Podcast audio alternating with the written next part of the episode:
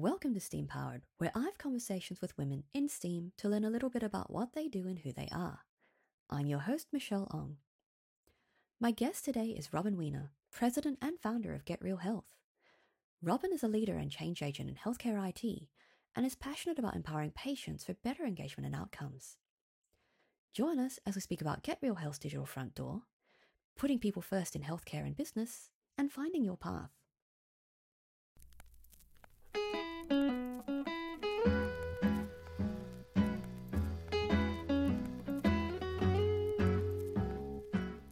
So, good morning, Robin. Thank you for joining me today on Steam Powered. It is wonderful to have you speaking with me today about your journey and health IT. Thank you so much for having me tonight. Uh, today, I'm very excited to be here and just love the subject matter. Really talking about STEM and talking about technology and talking about where your career can go. Yeah, absolutely. And there's so much scope to move as well. We're not limited as we used to be in terms of what we can do and achieve in these areas. Absolutely, absolutely. So, how did you get from human resources into, you know, managing a health IT organization? exactly. So, when I um it, and this is something interesting when people are trying to make a career change. I was in retail. Retail is tons of hard work, and um, it's hard on your body. It's hard on all those kind of things. And honestly, financially, it's not a a big win-win, right? So I had a friend of mine say, "Hey, you know what you should do is write down all the things you really love to do and all the things you really hate to do." And one of the things I really love doing is bringing teams together and building the right team, doing recruiting, bringing all those people together, which drove me to say, hey, wait a second, maybe there's something else for me to do. And that really brought me to recruiting. And with then from recruiting into the human resources side of it. So I've always been innate to actually build a team. And mm. so what you got to do when you're changing a career or looking at something differently is figure out what you love and take what you love and see if it applies someplace else. And that's kind of what I did. And so with that, I got into recruiting and I ended up getting into recruiting at a technology company. So with that, I ended up um, working at, uh, which is now Lockheed Martin, but it's a company called Aspen Systems. And I did recruiting for them and really learned how to, to bring the right technologists on, how, not only technologies, a whole slew of, of, of different kind of um, careers. And I loved it. I loved it because you're changing people's lives by bringing people into the right career and bringing them to where they need to be. From there, I went to uh, Wang, which is very like you don't hear that very often anymore. But Wang was a big technology company back then, yeah, and I uh, really did uh, real direct technical recruiting. And from there, I went to, and this is where my career kind of changes, into a company called um, US Web. At US Web, I took it from the technology of technology recruiting and started to bring in the HR issues and starting to actually look at team building and bringing in you're bringing the right team together but you got to bring them in and make sure that you're getting all the the right pieces there. So it's taking it from a step from recruiting to learning about all the back end and how to actually build that team making sure people are placed in the right place area and how they can grow in their careers. So that's really something i became incredibly passionate about and working really in a this is back in the dot com time so there's a lot of startups a lot of that happening. So really dynamic dynamic time. So um, sitting at the table learning so i became the director of hr for them.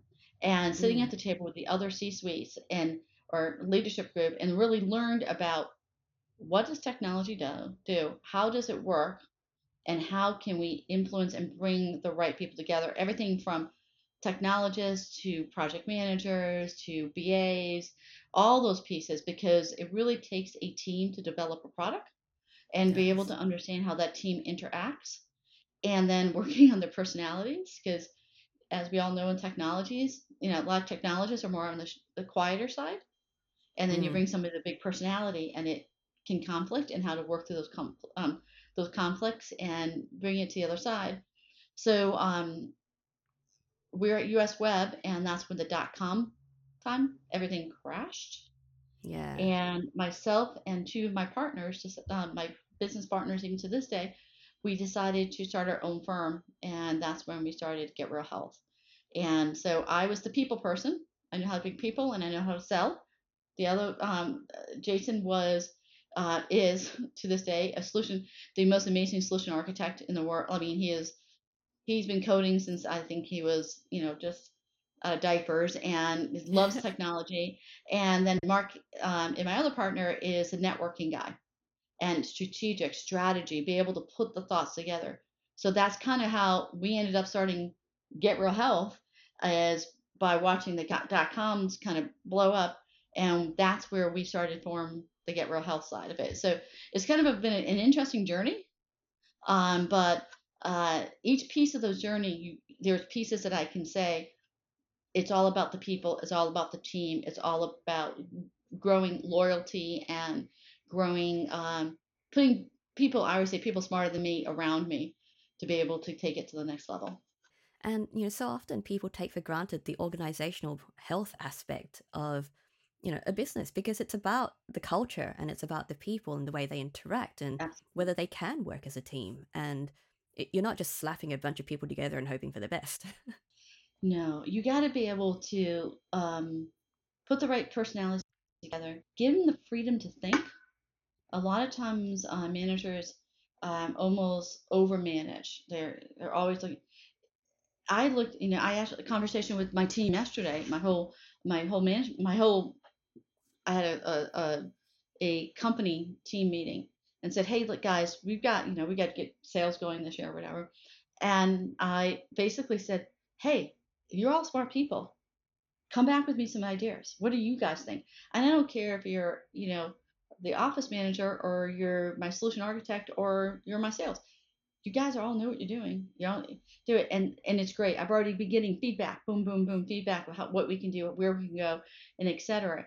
And if you empower people to do their best, treat them with respect, mm. understand mm. that they have lives outside of this this location, um, you will, I think, get the best out of the people and they will stick with you. For I've got a lot of people that have been there 17, 14, you know, 10 years with me, a real group of them that have stuck with me ups and downs through all of it. Yeah, and, and that's incredible because, you know, in, in this day and age, that's not a thing that really happens anymore with job duration. Like a lot of people are changing, especially if you're in tech, you know, within, you know, a couple of years each time. And, you know, there's not a lot of longevity in staying in one position at all anymore. Yeah. There isn't. So you want to challenge them because part of the reason, and it's all, not always financial. Mm. Part of it mm. is they want to be challenged. They want to be heard. They want to be in a situation where they're making a difference. And what we do for a living, we do make a difference. So they want to be part of that, and they uh, want to be. Res- everybody wants to be respected. So if you do that, if you give them the freedom to do it, and treat them just treat people well, you'll be amazed how many people stay with you. And then even people who have left are still in contact with me all the time. I mean, I got COVID early on in 2020, like one of the first people, and I mm. had old employees calling me, sending me flowers, everything to see if I was okay. And um, so you want to build just the culture with inside the organization, but the culture around the world. And when things go wrong or you need some help, it's amazing. We always say it's a get real health, uh, get real health family. Um, you might leave, but you never actually leave the family.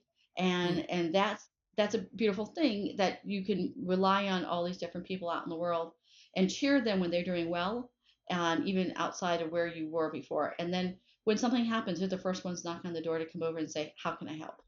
Yeah, that's wonderful. It's it's so important so that they, you know, a lot of people bandy about that it is, you know, you're part of the company family, and that becomes almost too cliche because it's, you know, just paying lip service. But it's really about making sure that they're supported as employees and as co-workers, whether or not they're still in the company. And it's it's wonderful that you you know promote that. I do. I mean, um, a lot of these people, a lot of people out, you know, in the company, they're still with me, and a lot of people help me grow the company.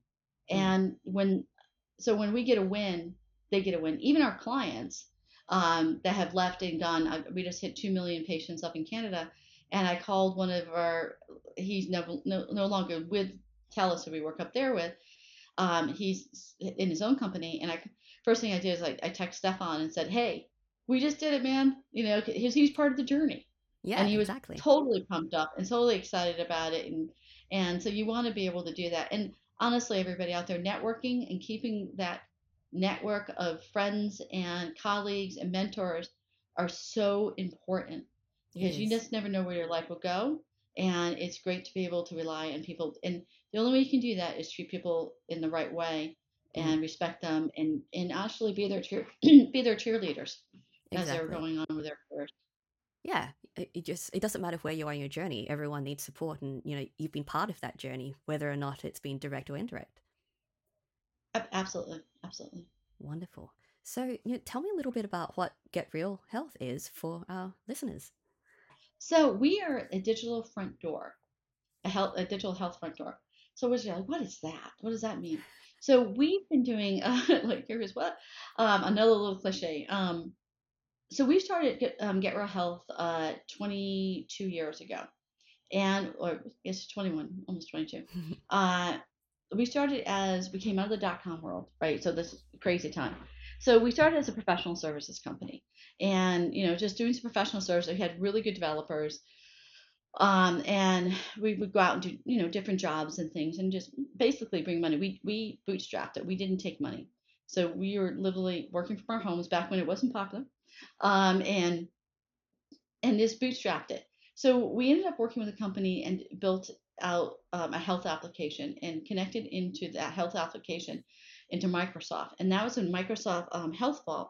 And Microsoft HealthVault, if, if for people aren't familiar with this, and it, it, it's a phenomenal idea that this guy Sean Nolan, who was a chief engineer um, at uh, Microsoft, and you want to talk about technologists?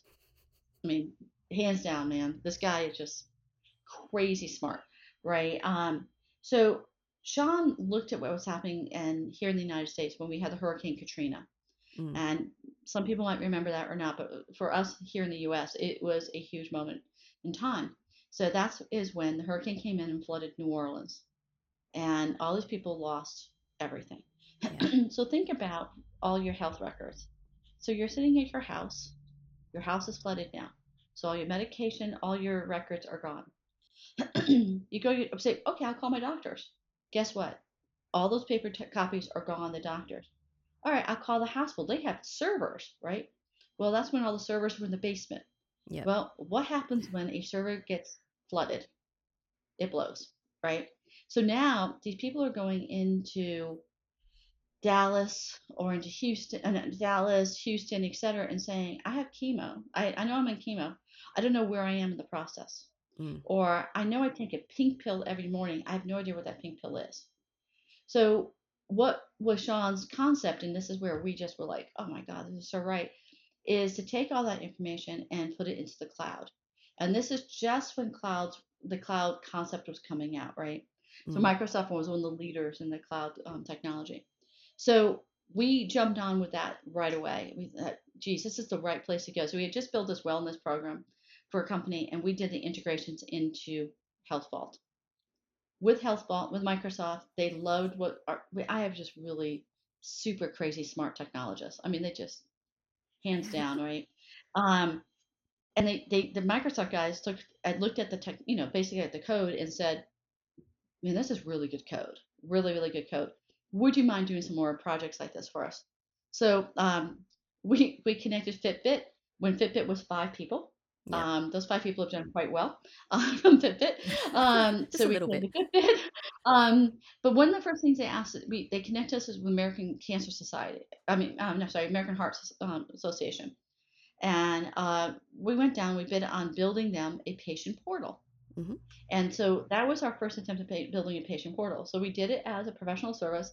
We built out a lightweight patient portal for them. Um, we delivered it. They said it's great. And then they said, hey, can you do it in Spanish? And we went, oh, okay. Um, no, we'll, we'll have to go back and do all this work. Right, right behind comes American Cancer Society. And they want almost exactly the same thing with a little twist, American Cancer Society. Mhm. At that time, we were do- doing a lot of work with um, with SharePoint, and we looked at it and said, "Wait a second, there's a product here. Mm, We need to build a product that can be flexible, that can be in any language, and to be able to do that and be able to have different flavors of healthcare applications in the patient portal world. So hmm bringing patient data in. So think about HealthVault being the database. We need to build something on top of that to pull that information out to give it an exposure to uh, way for patients and um, doctors to see it. So um, we ended up building what we called Instant PHR, and this is where the product comes in. Mhm. Instant PHR is not an application; it's a platform. So we're one of the first ones to get out and build a actual platform, and we built it so there's a, a content management system on the back end, and just think of like Legos, all these different Lego pieces. Pull your Lego pieces up, and you can actually build all kinds of different applications. Mhm. And we're able to do it so we can build one that is a use case for cancer, use case for American for heart, or just a general one, Mm. right? So we've been doing that for years, and um, uh, we ended up Microsoft came to us. They were kind of getting out of the business. They asked us. We built the, the database to replace um, HealthVault called CHBase. So now we've got the database. We've got all this great information going up through APIs, which are you know for people out there don't know APIs are. They're basically think about like little highways of that can be built to go from one data source. So your data source in your clinical in your hospital, and then connect into another place. So we built these APIs so we're pulling data from data from all kinds of different places. So right now we're just kind of showing this information. They said, you know what?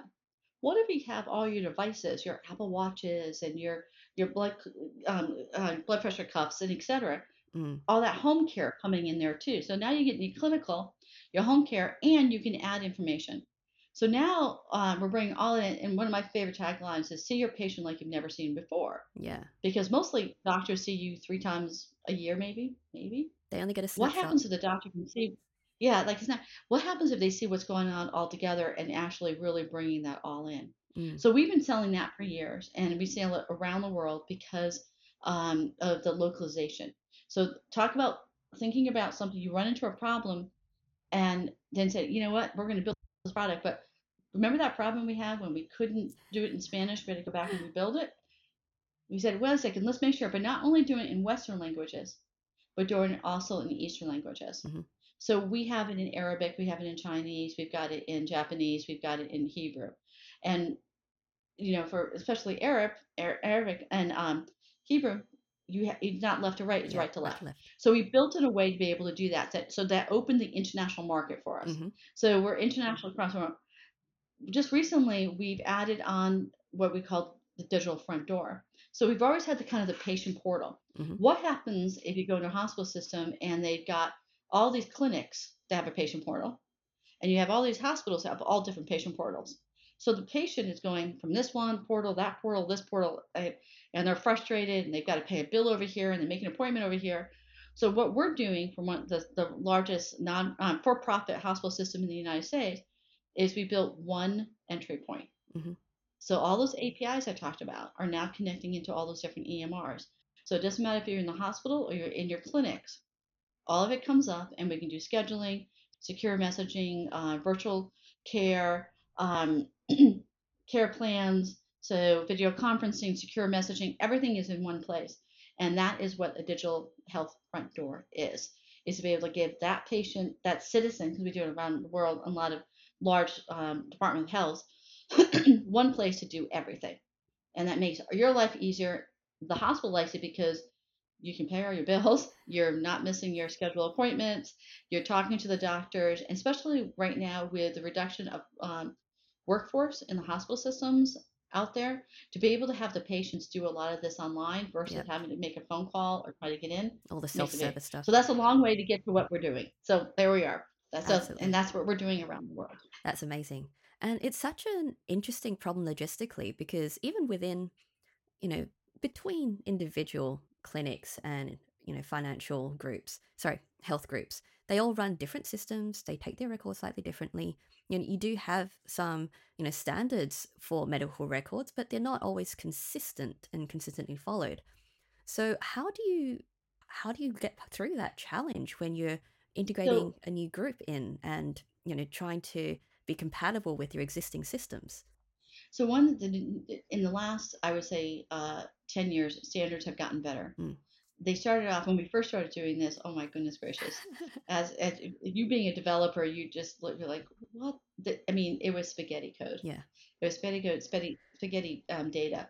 So trying to get through and getting them to some kind of standardization has been hard. But with um, really the support of a lot of large groups, you know, the Microsofts, the Googles, um, the Epics, the large systems all got together and really, through the government here in the US and then other governments around the world, um, really became up to standard something called FHIR. Mm. And FHIR standard is standardizing that data through all different areas. And here in the US, we have something called Meaningful Use, which actually forced the large EMR companies to actually have to define that to be able to do it because the hospital systems were not going to be able to get their financial pieces from what we call Medicaid and Medicare Yeah. here. And and then sometimes, at least in, in here, the margins are so small. So for a hospital to stay with an EMR, they would need that EMR to be able to go to the standards. So Mhm. all the EMRs had to get off. They're still a lot of them are still using MUMPS, which is technology built in the 1960s. Um, so they would have to update their their technology to this new standards, and some of them are still doing it. They're absolutely still doing it. But with that, it ends up having these APIs that are more standardized, Yeah. and we're getting most of the information in a more standard way. Because one of the biggest things we want to be able to do is as we pull all that information into the databases, into CHBase, we are have the ability to do AI on top of that. hmm So it, it is patient control. so the patient has a consent that they want to be, you know, part of a research Yeah. study or a clinical study. If they want to do that, we want to have data in a way that is um, being able to bring that information together, to be able to get results, be able to get do that, and is powerful. Mm. It's really powerful. Here in the United States, we have a lot of our clients in rural America, and those people never actually have the ability to get into clinical studies because they're not exposed. Their their information is not exposed into the National Institute of Health or the all the big pharmaceutical companies. By doing this in the right way, we're able to actually let them be their information be exposed to be able to connect them into those big um, places where maybe that's going to actually save their lives. So that those are the kind of things that are, are good. But getting standardization has taken some time, but it's getting much. I would say in the last four years, it's, it's there's a huge turning of the tide, and it had it it went on fast forward during COVID, because all of a sudden everybody was working. It had to be from home. They didn't go to the hospitals, Yeah. right? They couldn't go in. So all of a sudden you got everybody's gone to telehealth.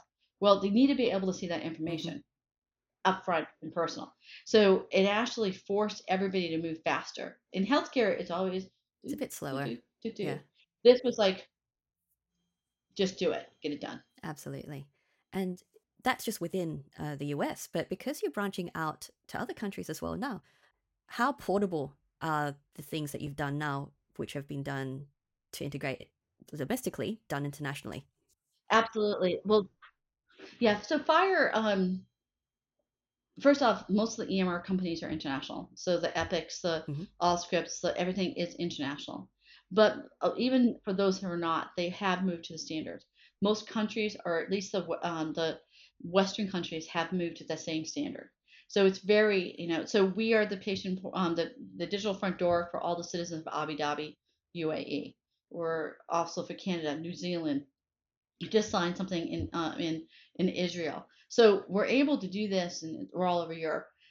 It because the standards are there, and we are connecting into most of these large Mm. governments. They already are there.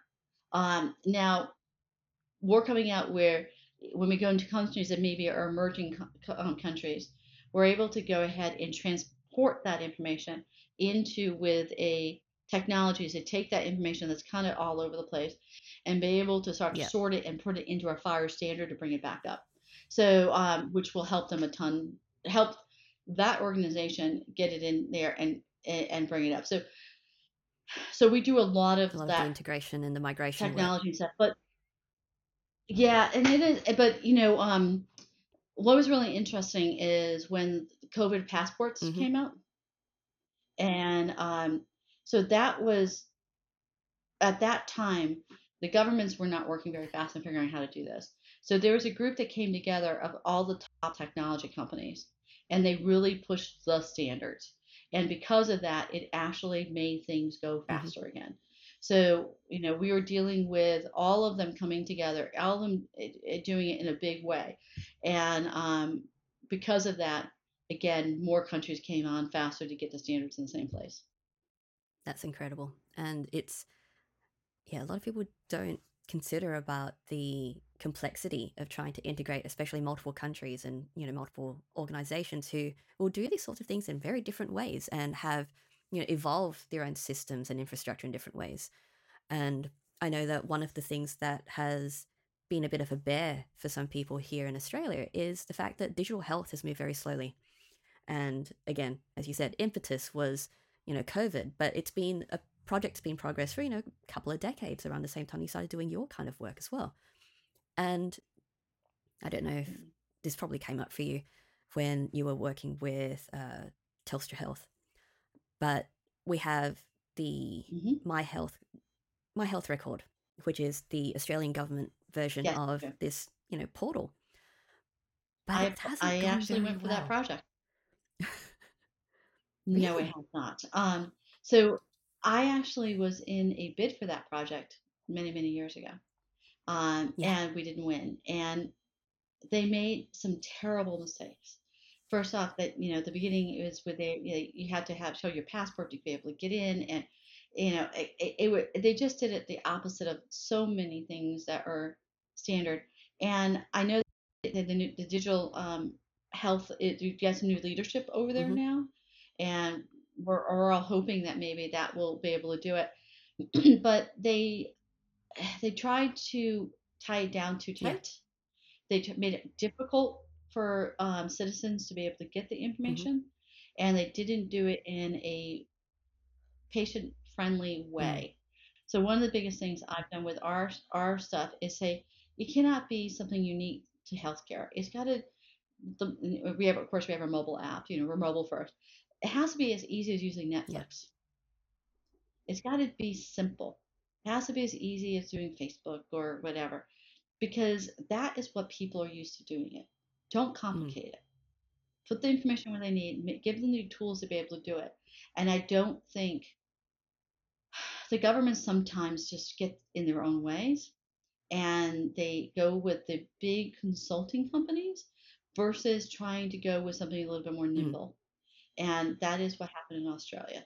Is they went with a very big consulting company, and um, they got in their own. They didn't. They who, who didn't have experience in in that piece. And there are a lot of you know not just us, other firms that could have probably come in and made it a little better. So we we've been in those conversations. Um, and I've been to Australia now three times, which is a big thing for Harris, us, in the U.S. to be able to go to Australia, New. Zealand, um, to be able to have those conversations. It to say there is a, a smoother, cleaner way to Mm. do this, and um, uh, I, I'm hoping for the Australian market. We're still working with Telstra. Telstra grew very quickly in the tel, Telstra Mm. Health and overshot it a bit. And um, we still do a, a small project with them out of Melbourne. But um, I think they've kind of come, come full circle and is starting to put it together in a little bit of a better Yeah. way. But uh, where Spark Health is down in New Zealand is doing some amazing things. They've got a great leader down there, Dr. Reedy, and he really understands what he's talking about. And they're taking the right approach. They really are, and of course, where they're they're using our system, but they are looking forward and they, they're thinking about the patients and the providers together and thinking about how we can do it simply and how can we get the information out there. So it's it's a growing piece, right? You know, um, it it, it it is it's amazing and and people do look to us a little bit because we have so many people using it you know we're going to be probably by the end of the year a little over 3 million people using it around the Mm. world. So learned a lot. I can imagine. you know what works what doesn't work. Um, you know what we did five years ago we're like oh my gosh what were we thinking? You know so you learn and you adapt. You have to be Yeah. agile. It's all about being agile. And in you know like anything in the world especially healthcare it's out of date very Mm. quickly. And if you say to the old you're never going to get it and that's why you, again going back to the team to have these really sharp technologists and business analysts and strategic outlook um, is able to do it and also talking to our clients. And they talk to their patients and getting that so it kind of pulls it all together And it, it's such an important thing to do because, you know, everyone, it's your health is important and you want to make sure that, you know, do get continuity care, that your records are kept, you know, safe but accessible. And you know that was one that was one of few of the problems that came up with the My Health record that you know clinicians were finding it difficult to get the data in, so they just weren't doing it. So records were inconsistent, they were out of date, hmm. and you know patients would be finding that you know it wasn't valuable to them, so they'd stop using it as well. So both ends weren't participating, and then you know on top of that there was cybersecurity issues, and then um, there was trust stuff that happened as a result of uh, it wasn't very clear who had access to the data and how they were granting things like emergency access. And so once you break faith with privacy, you know, it's hard to get people back on board again. So, you know, one of the things, It, yeah, really so one of the things with your system, because so many people are using it, how do you communicate, you know, the safety, the privacy and, you know, integrity aspect of having your data online and accessible, which is awesome and amazing, but also at risk? one of the things that we've always done from the days of HealthVault is patient Mm, controlled. You decide who is able to see your information. So that's very, very important. And we've actually never had a security breach um, because you need to decide who you want to share that information with. It is not up to your doctors, it's not up to anybody else but you. So, first off, that's the big first. There's consent module to be able to do that. But you have to tie it up as tight as possible. So they are, you know, not just the passwords and et cetera. If we feel like, you know, we've never had, I'm going to knock on wood here, we've never had a, a, a, a problem with that. And um, we monitor it all the time. And making sure that we do have the consent management, we do have the privacy. We have to go to our standards on privacy, actually, is in the mm, EU. So, of all the places in the world, the highest yeah. standards are out of Europe um, higher than Australia, higher than New Zealand, et cetera. So we have, because we have European clients, we have to go to that You set standard. that as your baseline. Yeah, it's my baseline, right? And then we go on top of that. We make sure it is secure. And um, we'll, we'll have clients say, hey, can I just look at it? They, they want to change the password. No, you cannot look at their information. There's no, there's no, like, there's nothing that is against the law. You cannot do that. You cannot do it. So there is privacy. And even for um, children, so there's a certain age of minority, majority. So we have to, Mm, we even have that built in, say, in, and it's here in the United States, it's a real pain because it can be 14 in Pennsylvania and right next door in New. Jersey, it could be 15. So we have to have this all set up in the back end to be able to do it. Um, I think in, Mm, Aus- in New Zealand it's 14. So what will happen was as soon as you get to that age, you don't want your parents to see it anymore. It shuts off, the message is sent to them, and you can restart it yourself. And then you can invite your parents. You can make that mm, decision that you want your parents to come in. But we go down to that granular to make sure that that information is your information. You own it, you do it when we talk about emergency access, what we have done with emergency access, we have a module in there. You make you decide that in an emergency, I want people to be able to get in and do it, and you should. So what we've done is built a um, emergency access. You go in, you say, this is the information. You can pick which information you want the doctors to see if you go into the hospital. This is the information I want to say, and you can put in your emergency contact. My husband, you know, whatever. So what we do is you can print off that emergency access and put it's a QR code mm, that goes into your wallet. And if you go into the ER or ED, the first thing the doctors do is, or nurses will do is go through your wallet and find out that they can yep. scan that. As soon as that scan is an alert goes out that that's been scanned and that's been hmm opened. So that message immediately goes to your loved one that something has happened, that somebody's in there, and a warning, and a warning has gone out to you to say somebody is in there, and it's a 72 hour span that they can take a look at that, and it can be shut Yep. down at any time. So because we want to give people access, and now with QR codes being so prevalent after what we've been through in the last two or three years, that's a good way for people to be able to get in there and get that information quickly because it will, could save your life. It absolutely could save your life. But you decide what they want to see, you want anybody to see, and you can shut it off like that. So it basically is the ability to give somebody that, but yeah. So we look at all kinds of standard and privacy, but again, going to that EU standard. and so so useful. You you've got Apple, which does the you know emergency ID thing, but being able to provide that level of detail and being able to have that communication aspect and the callback and uh yeah the phone tree kind of thing is so important, especially because, you know, you're going to have family members who are, need the extra care or they don't always have people around them who can provide that kind of support. Especially if you're Mm, traveling overseas. If something like that happens, you know, you want to be able to give them the ability to quickly get that yeah. information. And it doesn't matter. I mean, it can be in any anybody has a QR code reader will be able they will be at the hospital be able to open it up, but that will trigger that message to your family. So if if I'm in I've got to go to UAE I think in October. If I'm over in Dubai and something happens, my husband here in Washington will find out that something is happening and something is going on, and he can get to what I need, you know, what has to be done. So those are the kind of things you want to be able to have in place. Secure th- those things. Um, so we do a lot of that kind of different things. Also, we've got um, alerts. So my son's a Mm, type one diabetic, so we have an alert system. So if Benjamin sugar goes up over 500, or more importantly, if he goes under 75, I get an alert on my phone and say, tell yeah. me that he's in trouble and then I can G- GPS him. Um, having alerts for mental health, being able to know we have mood mood um, surveys that can go and say if somebody is having a crisis moment, they can reach out to either a person or a doctor. So having these other skills of just not looking at information, but actually doing something with that information that's going to support that person through a crisis moment is super important. Um, you know, with having a type 1 diabetic in the house, um, you know, if he's really low, Yeah. he's not making sense. He's absolutely not making sense. So for me to be able, he has that continuous um, glucometer on him, to be able to know what that is, and God forbid he's someplace Mm, without people around him, I can get to somebody in the area to say, give him, um, you know, some Coke or orange juice or yeah. something like that quickly.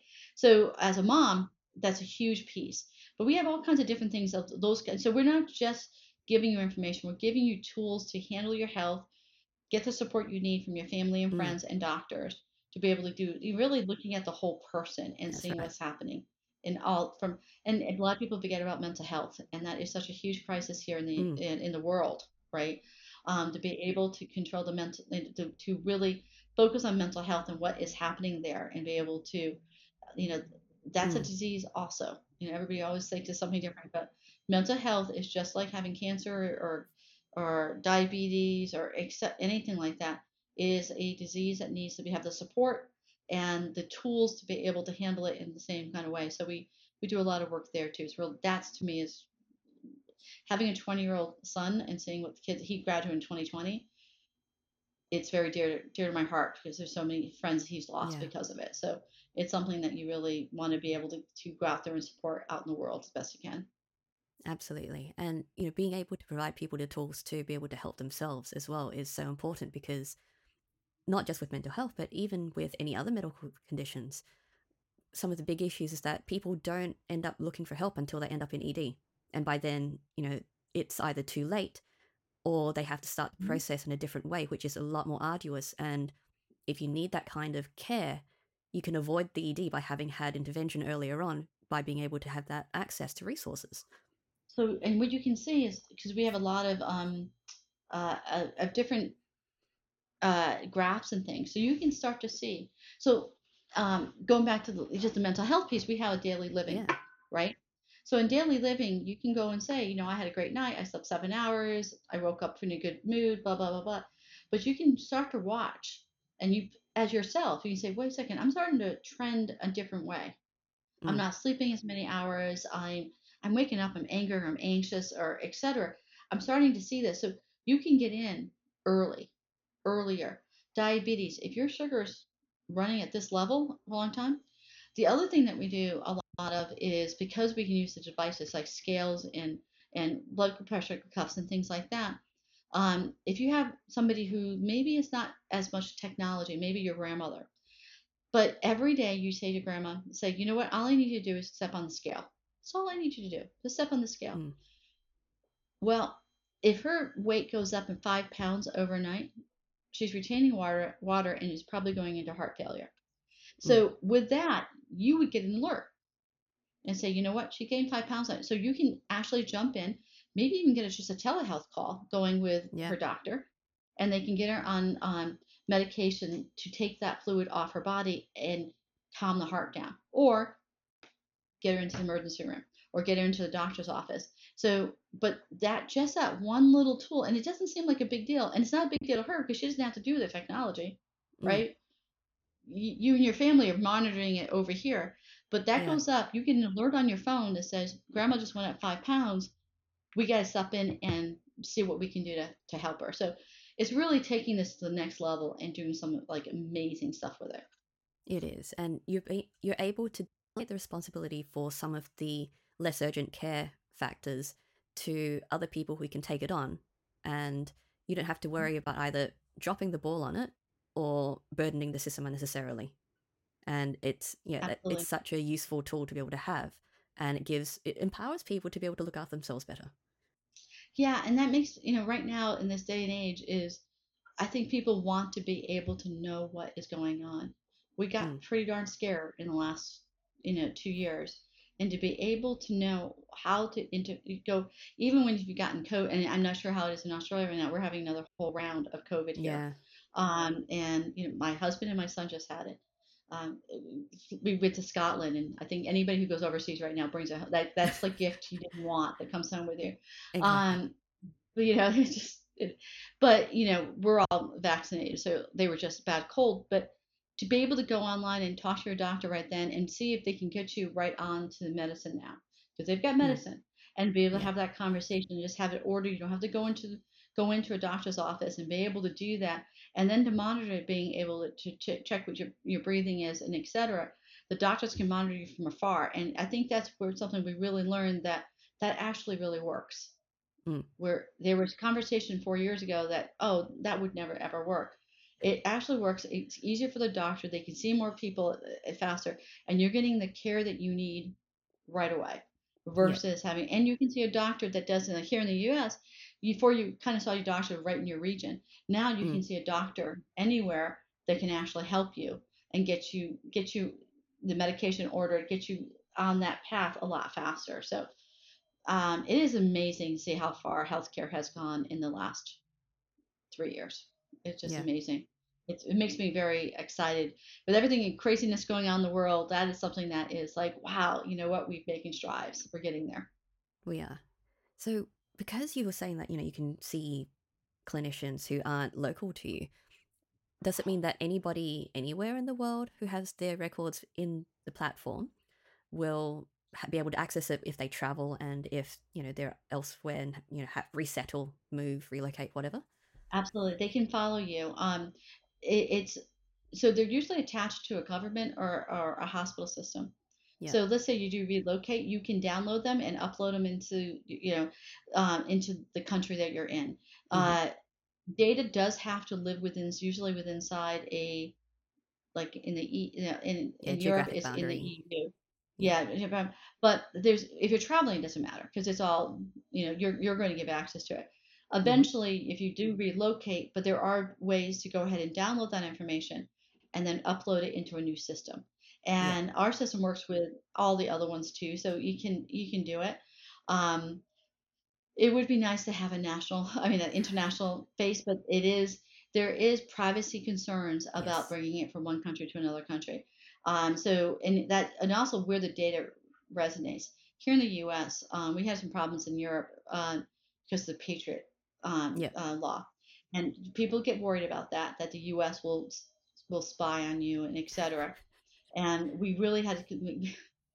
It is what it is. Um, Mm. yeah, and um, we really had to. This happened in Sweden. We really had to get into the press and say our data. That data is never leaving Sweden. Mm. That data is in Sweden. It is not leaving Sweden. We will not have access to that data and explaining that. So there are, you know, there are certain countries that are very tough. Certain countries not tough at all. Yeah. So, um, but again, we go to the EU standard and say that information has got to live. So we, you know, for all the work we do in New Zealand or in Australia, your area of the world, there is, a, you know, all the information is in New Zealand is located in New Zealand. Mhm. And then all the information in Australia is located in Australia. Now, New Zealand and Australia do have relations between the two of them Yeah. that they can flow. Um, but right now we are separate Yes. in b- both of different countries. And um, so that works for us. We try to keep it, again, going back to that privacy question. we want to make sure the privacy there. But if you're traveling, when I travel down, you know, I get to travel around the world, and that information flows with me. Yeah. And God forbid something happens, they can get it. And I've got a heart condition, so I want them to be able to to be able to uh, see it at any times and any place. I just happen to travel with a nurse too, which is one of the people who work with me, so that makes it much easier too. Yes. But um, but yeah, no, it is uh, it is definitely something you can do. Yeah, amazing. So, one more question about uh, all of this infrastructure and interesting stuff because this stuff I love. It's it's fascinating to me having to consider the logistics of all of these sorts of things. So, with the okay, so we're still on privacy, but you've got Mhm. all the consent modules in place so that people can say what they can and can't see. But in the US, you know, the Patriot stuff, as you were saying, um, if the information, like say, part the government has their setup and then they've got the information elsewhere, how do they consent to keep that information separate if the systems are connected? If that makes sense. Um, there's consent management between them. Yeah. So again, it's patient control. Patient Yeah. can say, I only want to share these four data points with that organization. I never want to share my information with that organization. Yeah. And when you get down to certain diseases, HIV, those kind of things, mental health yeah, is another one that people are not, especially here in the US, I hate to say still it, the stigma. they're not comfortable sharing it. Mm. And so what they will say, and, and now because of the, the changes in laws here hmm on the abortion rights, Yes. people are very concerned about it. Very, Yeah. very concerned because they don't want people to know if they've had an abortion or are going to get one. Yeah. So that's become a new kind of a um, hot potato here Mhm. of, of information. And again, it is controlled by the patient. Yeah. They decide if they're going to share that information or not. And that's really important. And that's become something that we really, in the last, you know, three months, Mm. having real deep conversations about what does that mean because certain states here you can in certain states you can't Yeah. so going over the border and et cetera so this is something that we already had built in and thank god we did Mm. Because that is a issue for a lot of people so yeah no it's again controlled by the patient Yeah. you decide if you decide never to share with anybody you don't share with anybody Yeah, and it's just understanding which parts of the information are relevant to show or conceal. So any medication related to, you know, pregnancy or abortion or you know additional treatments, and you know, it's yeah the granularity of control is what's really important, especially when it comes to you know the information being used for other purposes that aren't designed specifically for your care. It really is, and we go very granular. Mm. You know, I do not want to share that. I do not want to share that. I do not want to share this. Um, if you're working with a trainer, maybe all you want to do is share your, your, you know, what you ate and what you where you worked out. That's all, Yeah. right? Um, and so yeah, do, you know, it can go to that granular that you're only sending that tiny, tiny bit of information over to somebody. Um, so yeah, no, that is the way we will, we have always had it, and Mm. we will always have it because it really does the power of what we do is to be able to put the control back into the patient's hands. And I think that's where governments and other systems fall down a bit. Yeah. That they don't that. We want we're all about empowering the patient, Mm. not making it difficult for them, giving them the rights and and giving them the ability to take control of what they want to take control of. Mm. And with that, people are again just even going back to building a team and you give them the power to do that kind of stuff they will take it and they will run with it. Yeah. Amazing. But keep it simple. Yes, absolutely. Yeah. Okay. So one of the things that you've mentioned is super important to you is, you know, the idea of being able to encourage people towards leadership. And, you know, this is something that you've done for yourself. So it's wonderful that, mm-hmm. you know, it's such an important thing to you to do for other people. So, you know, why why is mentoring such a big thing for you? I think um again I go back to having the right people that surround you. Mm. But I look at people and I I I happen to have some dis like learning disability. So back in in my day, I you know back in the 1970s when I was uh, oh, sorry the train's going by um in the 1970s um they just told my mom and dad that I just weren't as smart as my brothers and sisters because I had dyslexia um, and all those kind of things. So I saw how it was when somebody pushed you down and said you couldn't do something. Of course, my mother is is tough and she told them that they were stupid and they didn't know what they were talking about. She got she figured it out herself what was wrong with what was wrong and how to help me. And I had a bunch of brothers and sisters that said, "Don't you call my sister that." so I had the strong people behind me, but um, but that encouragement from my mom and dad and my brothers and sisters and my my best friends um, really showed me that the the power of positive around you and the people saying you can do this and having that kind of making sure I can say that to other people in the world and it actually help them grow. I mean, I'm I guess I they all call me the the mama bear. I get so excited when I see people that I've helped to mentor honestly past me. One of my one somebody I mentored and worked with a long time. She's now the CEO of United uh, United um, Care for up in um, United Way. So United Way in Rhode Island. She runs the whole programs for them for all. And so when you see that, you see this growth, and you see that it happens. It makes it really important. But I love working with. You know, I've done some um, work with uh, some of the kids in the high schools or in the colleges, and in, really in, in telling women that they can do this and how important it is. I think it's really important. Women, I do a lot of women, but I also work with a lot of women, but I also work with a lot of young boys and and say you can do whatever you want to do. Just find that passion mm. and be able to do it, and then just encourage them, saying it's okay to speak up in meetings. It's okay to put your ideas out there, and just grow them, grow them.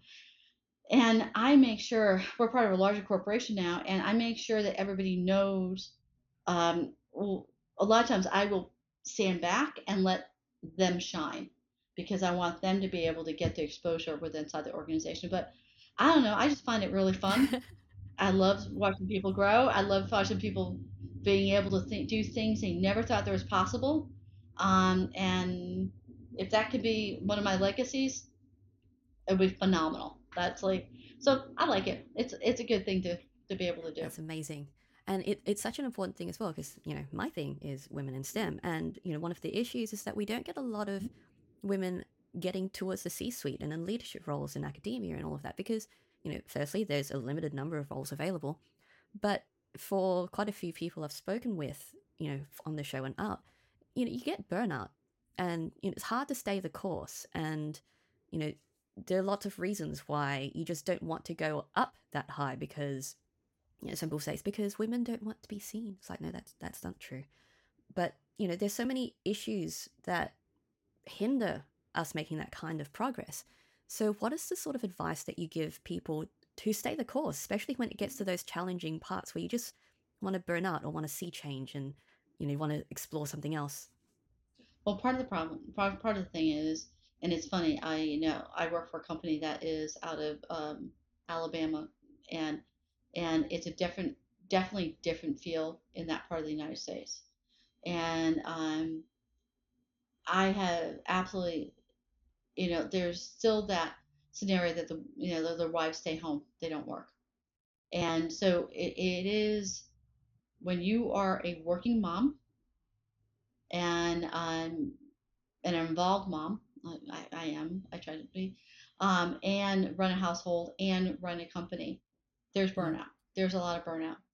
Um, it is hard. I still work, especially in technology. This, this, be honest, I work with a bunch of men, and it is. I've sat in many a meeting that I'm the president and CEO of the company, and they'll turn to my two partners and talk to my partners, and that is still happening to this day. To this day, that is still happening. You have to go in that meeting, be prepared, and speak your truth, and be able to do it. And sometimes you have to speak your truth and let them get all the stuff out and then just come back and be ready to to be enough push back to make them understand that you're in control you're doing this and you're the decision maker and that is hard because you'll hear things for all the women out there you're just being hmm. emotional mm. you're emotional because the way we we handle things are very different from the way men handle it and they'll say things like, "Oh, you're being emotional," or "You're not listening to me," that kind of stuff. And you say, "No, honestly, you're not listening to me," and you have to be able to push back on it. Um, I think for my generation, it's a little harder. It's getting a little easier. Generations behind me, um, there is still in you know. Uh, I'm probably, you know, I'm on the higher, like, you know, from each generation helps a little bit going down. And I do believe the generation below me and one below them is going to have a little easier push for it. But we have to encourage women to be able to balance it. And they have to encourage it's very important who you decide to be your your partner, your your mate in all this. Because if I didn't have a husband that actually supported me and supported me through this, um, knowing when I have to be on the road, right? So he's got to step up and take care of the kids, um, those kind of things. The other thing, ladies out there, surround yourself with your tribe because when I'm traveling, I'm out there. God forbid something happens to my kids. My girlfriends are there 100% of the time. I've got a problem. They are like when we, my son got diagnosed with diabetes. Is a you know uh, we had to take him to the hospital. I mean he I mean we had to get him down to Georgetown right away. And I called two of my girlfriends. One couldn't hear me; she was at, at a at, at, out at a fair. The other one heard, and both of them, one who didn't know what was going on but could hear it in my voice, and the other one came and they just they showed up in front of my house and grabbed my other kids and took care of it. Those are the people you want surrounding you. You're going to have to have a tribe and you have to have the encouragement. Surround yourself with really good people and you'll get there. And just be strong in those meetings and know your convictions and, and do it. You can, you know what? We can power through anything. We're women.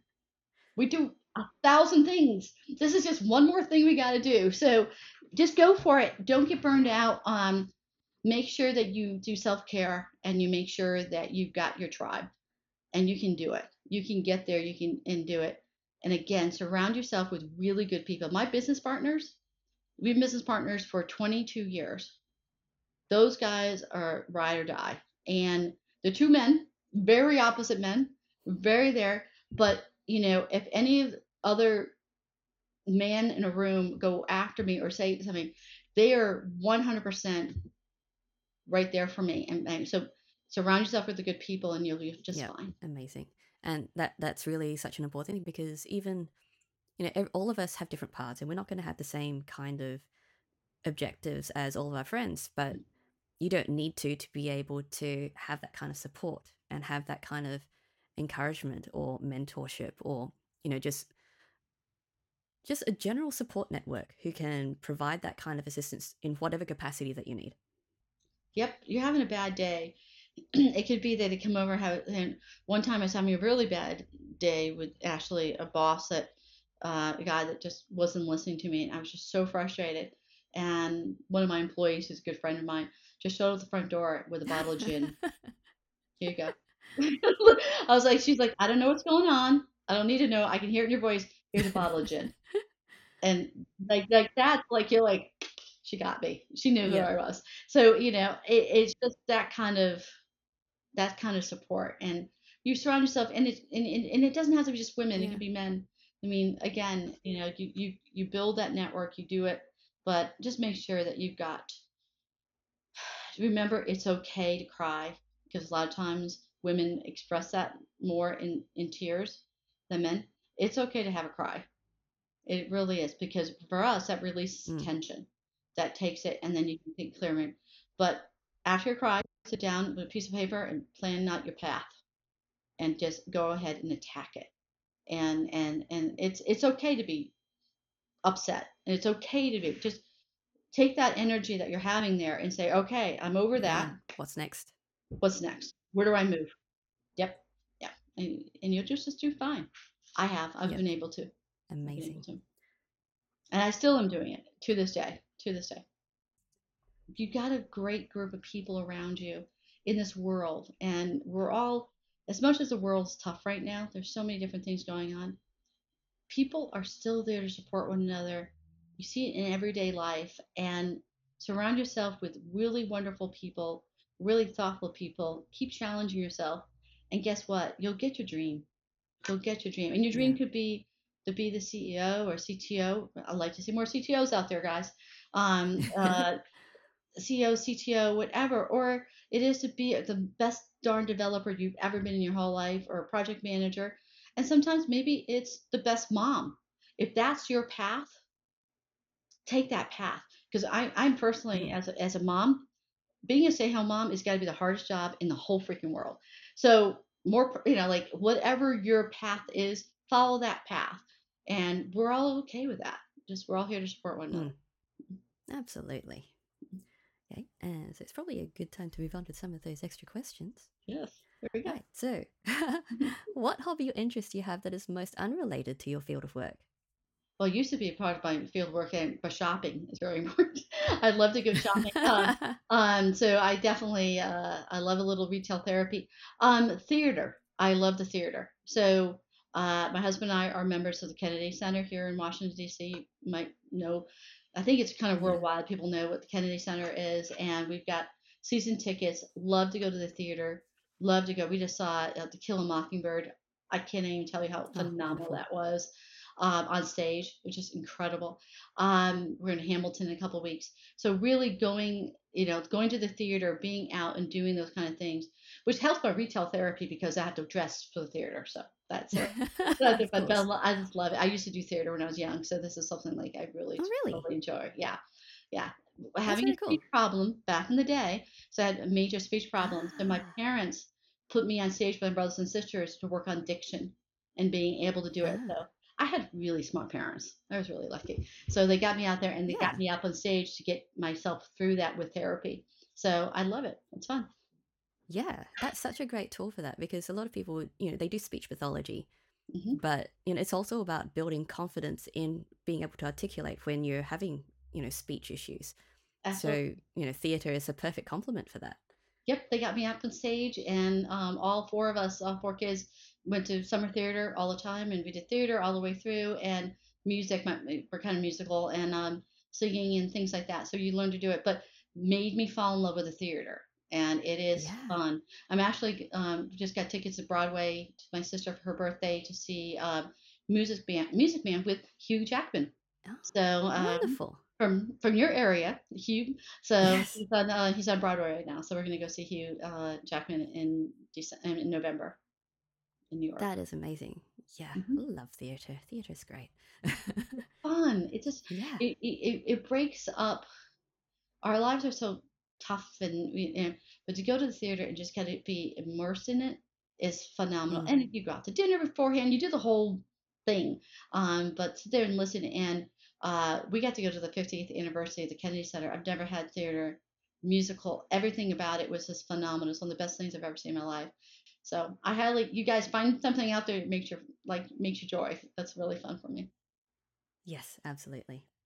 Okay, and which childhood book holds the strongest memories for you? So I have a couple of them. One is Little Women, um, Ah. by uh, Little Women, Little Men, um, and then I know everybody talks about Nancy Drew, which is like a big here in the U.S. like Nancy. I Yes. love the series called Trixie Belden.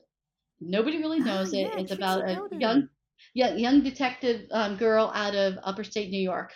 And um, did you did you ever hear of it, Trixie Belden? Yes, I've heard of it. I can't remember if I read it. It must have been, yeah, Oh. when I was reading Nancy Drew. It was like but Yeah, it's like Yeah. it- I think they're written in the 1950s and 60s, but I love Trixie and Honey and all that.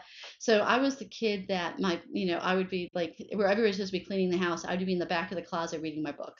Um, Yes. I love books, so anything I can get my hands on. But back then it was uh, Little Women, Trixie Belden, the box Boxcar Kids, anything like that um, was my was my thing. So but even to this day, I just finished a book on um, Marjorie Post, which is a Post cereal um, Harris, and that was um, quite, in, you know, those are interesting. So now I've done a lot more uh, um, books on tape, so Yes. uh, I can listen to books and tapes. But uh, those are my mine back in the day. Those are my two yeah I loved.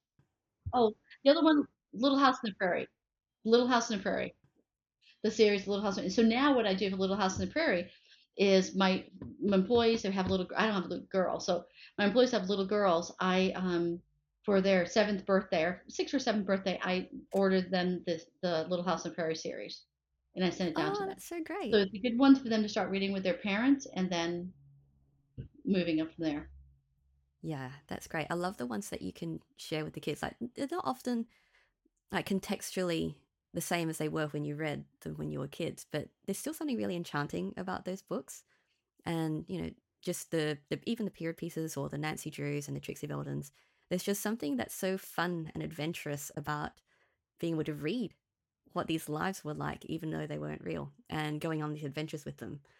So Yes, for us, it was Enid Blyton and Famous Five, and you know all of that. So it it was the same sort of idea where you just got to have these little adventures, and yeah, it, it's just one of those things that kind of sticks with you. I, I loved. I mean, I, I actually have some Trixie and books around here. My my everybody teases me, in my family, but I'm like, oh my gosh, I just found them. So it, it it's fun. I love it. It's always a good time. Absolutely.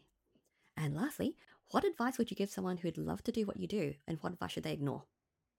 What do you, should to do what I do? I think um is to understand. You have to learn all aspects of technology. so if you're a developer, you need to learn the business side of it. If you're a hmm business person, you need to learn enough of the technology to understand the side. But ultimately, you need to listen to your clients and what's happening in the marketplace and be able to take that information and, and bring it up. What you shouldn't do is try, if you really want to get up to a CEO or CTO thing, you have to broaden, you can't go as deep as maybe you would think you would want to. If you want to be a developer and you want to learn everything about code, then you go do that. But with a CTO position, you really need to be able to to understand the solution of it, the architect of it, of what it is, and how other pieces fit into that puzzle. So on the CTO side, you have to be have a kind of a, a mind for a puzzle. How does it all blend together? As a CEO side, you need to understand the sales and the marketing, the operations, and even if you're not hmm great in the operation, you get somebody who is great in the operations because you might not want to ever do accounting all your life or Yes. legal. That's boring stuff. But I have some really good people that can do that. Um, but you need to understand the business side of it, but along with where product it is. So if you can bring those combination, and the number one thing is to build the team around you. Work with the right people, work with talented people. And it does not mean that everybody has to come out of Harvard or Yale or uh, St. Andrews or anything like that. Um, sometimes your best people maybe didn't even graduate from college. So find the person that can think on their feet. That I always look at resumes and say when they're in college, did they work that second that job? Did they part of the clubs? And they, they can multitask. They can really find that multitasking and being able to do it would be good. And the biggest advice to me for everybody out there is sit down, plan your course, plan your path, and follow it. And not to be discouraged, just not to, you know, people get stuck with a wall in front of them. You need to figure out how to get around that wall. You go around it, either side, go over it, or go or dig a hole and go under it. Don't stop. Just figure the way around it. It's an old Boy Scouts song that says you can't go around it, you can't go over. it. You got to get up. So you have to figure out a way around it to be able to get to that pace. So if you have a goal, figure the way to get to that goal. Mm. And it's just so many of these sorts of things that come up. Like a lot of people have said that, you know, they've, they've planned their path and it's not been a straight line and it's never going to be a straight line. But if you have an objective, like you know where the goal is, it doesn't matter how you get there because you might find, you know, alternate routes to get there. And that's okay. And sometimes you have to take a side step instead of going up. And a lot of people, you know, consider that a failure, but it's not. It's a deviation, it's a detour. You learn from it and it gives you more experience for the next step. And, you know, it's a lot of people are so you know narrowly focused they forget that it's okay to deviate that it's okay to be diverse in your interest and in your route So I always tell my uh, my kids that it's not a sprint, it's a journey, hmm and we're on a journey. You know, I started in retail, and I ended up being the CEO of a a, a software development company. Who would have thunk it, right? I I'm terrible at math, so I would never be a developer. Um, and but with all these different paths following my passion, I just ended up being at that that spot. mm, So right now in the world, and I, I'm dealing with college kids that just aren't enhanced of coming out of 2020 where they were stuck in dorms and they couldn't yeah do things and et cetera. It's it, there's a complete turning point for these kids and now they don't believe in college anymore. They don't hmm believe in that path. And they're figuring out different ways to get to where they need to be. I am fascinated to see where these kids end up. My kids actually went through not my, my son was born during 9-11. I mean literally like yeah 9-11 for us here. So his classes had this really bumpy road because there's all kinds of things for them. Hmm I am fascinated because of that, though. They became really strong kids. I'm fascinated to see where they end up, but but their journey is going to be different than yours or my journey, and we have to support that. But people, your journey is your own journey, and just figure out your passion, where you want to be, and just keep going till you get there. Mm, exactly.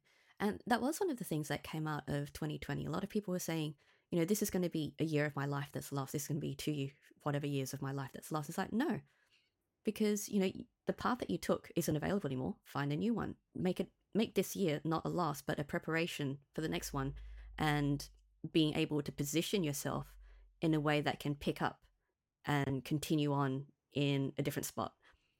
And, you know, it, it's another one of those things about resilience and, you know, I've been reading Angela Duckworth's book on grit. And it, it is about that. It's about finding that you do have alternate routes, alternate paths. And, you know, it, it's not about where you're stuck on, it's how you get past it. It, it really is. Um, it's hard. I'm up for an award called the Moxie Award, having Moxie, and Yeah. and and being able to adapt to get there. And you know, um, it's been interesting watching. A, you know, I have a 20 year old who graduated in 2020, didn't have graduation, homecoming, Yeah. or anything, and it it was really tough on these kids, incredibly tough on these kids, and to watch these kids, and some of them stayed with the college course, some of them stepped out for two years, and then they're going back in and uh, what I th- find really cool about these kids is they're not judging one another. Mm. They're not like, you know, it used to be that you had to be in your four year, you had to go to the, they're now like, hey man, just take it at your own pace. And I think they they're teaching us something Mm. of saying it's okay to slow down, figure out the next steps before you jump. And um, it's better for your mental health. It's better for where you want to be. And maybe you're making a better choice. You don't waste that four or five years that we all thought our careers are going somewhere. And then you're like, I hate this, right? They're going to college after they, they're going to college, they're going to school a little later going, you know I'm really passionate about that. I'm going to go to college for that. How many of people we know went to college and got a degree and they walked out and said, I don't think I'll ever use that. I like I have who accountants and they're like went had went for accounting and they're like, I don't even like accounting. I'm like, did you just graduate an accounting degree? So Yeah. it's a little different, but again, just find your own path. You'll you'll be fine. Yeah, and coming back to your thing about, you know, not going too deep when you're actually heading towards leadership roles, it's an interesting thing because, you know, it's more common now that, you know, you get your tech and STEM degrees which have a side of business or a side of project management. Mm-hmm. And it's those sorts of things that are so important because, you know, you need to be able to understand all these other soft things in order to succeed in your technical field and you know having that breadth of scope of going i'm an engineer i know how to build this thing but i need to understand the business aspect to understand what's important in a business for what i'm building. And you know i need to understand budgeting because if i'm going to be running teams i need to understand how all of this stuff works and how you allocate funds and allocate resources. And it's you know as a dev myself i i freelance i run my own business. So business of one but it still means i have to understand business development and talking to my clients not just about building what it is they want verbatim but understanding what their business needs are and how to adapt to what their objectives are and talking about you know what other aspects of business other than software that's important to them that will be valuable to them. And having that broader scope is you know it, it makes you better at what you do because you're getting an idea of the bigger picture and you can transition from operational to strategic in a more you know it's, it's a more balanced and more flexible way which means that you are positioning positioning yourself for you know management leadership if that's the way you want to go or in you know if you want to go the other streams you know you can still you know run teams or run your own business and it still works that way as well Absolutely. Um, I work at the University of Maryland, and we just uh, we they have something called the Quest team, Mm. and on the Quest team is you had um, multiple. Everybody's learning all those pieces, right? So they did a project for us, and Ashley won the um, the, the um, capstone award of the project they did, which was great because we're up against Pinterest and Lockheed Martin, all these large corporations, and our team won.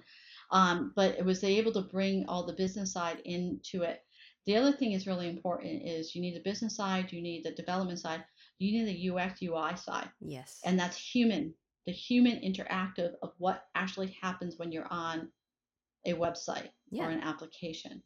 And understand the humans. And so that's a whole psychology it is. piece that is now coming in. And we've seen, you know, actually, one of my employees just graduated with a master's in it.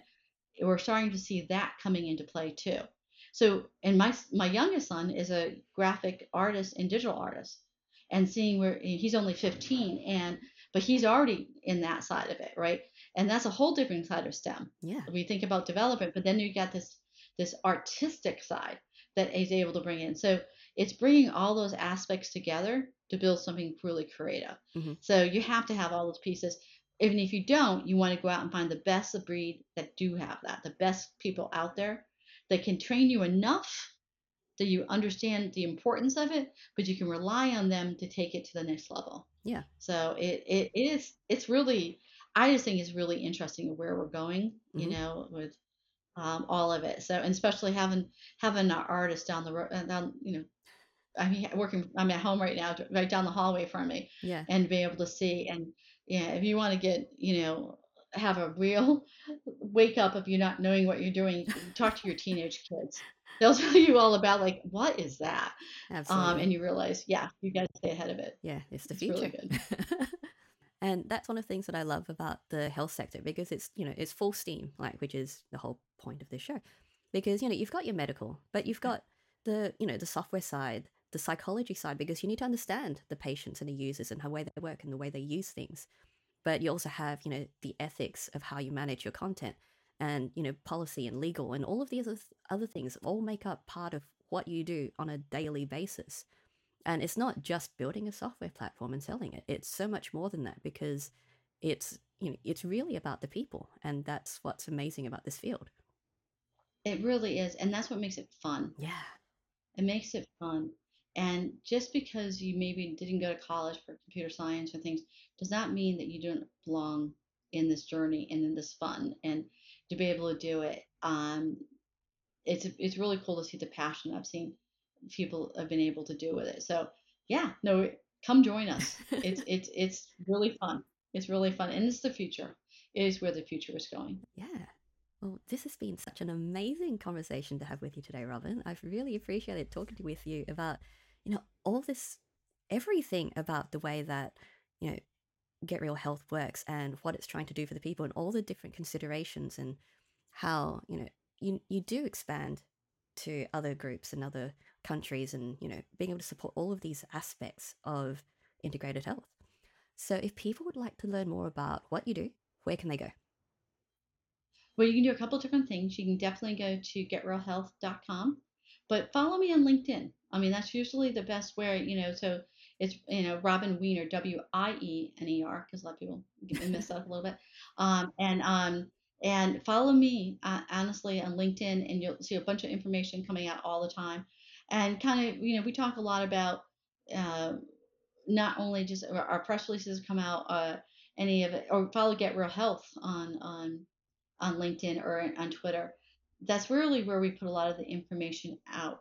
And um, but yeah, no, we really please follow us and see what we're doing and where we're going, and um, would love to hear from people. It'd be great. It's wonderful.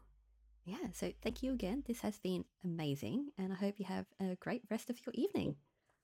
I will. I will. It's getting a little late here, so I'm, uh, I'm ready to get ready to go to head to bed. I'm here on the east coast of the United States, so Absolutely. it's a bit on the different time zone. Yeah. But um, thank you, Michelle. This was fantastic. I really enjoyed our time. I love speaking with Robin today about her journey from fashion to healthcare IT and the importance she places on the human side of business. It's also been fascinating to hear about what it takes to create an internationally used digital health platform, one that not only empowers patients to manage their own healthcare needs, but also has a focus on privacy and consent. To learn more about Robin and what we discuss on the show, or to connect with us, please visit the Steam Powered website at steampoweredshow.com. You can also find out more about Get Real Health at getrealhealth.com and find Robin on LinkedIn, the links of which will be in the show notes. If you enjoyed this conversation, please let me know. Subscribe to the show, leave a review, and share this with your geeky or geek curious friends. You can also support Steam Powered on Patreon and Ko-fi and the Steam Powered Show, the links for which will also be in the show notes. Thanks Thanks for tuning in, and we'll see you next time.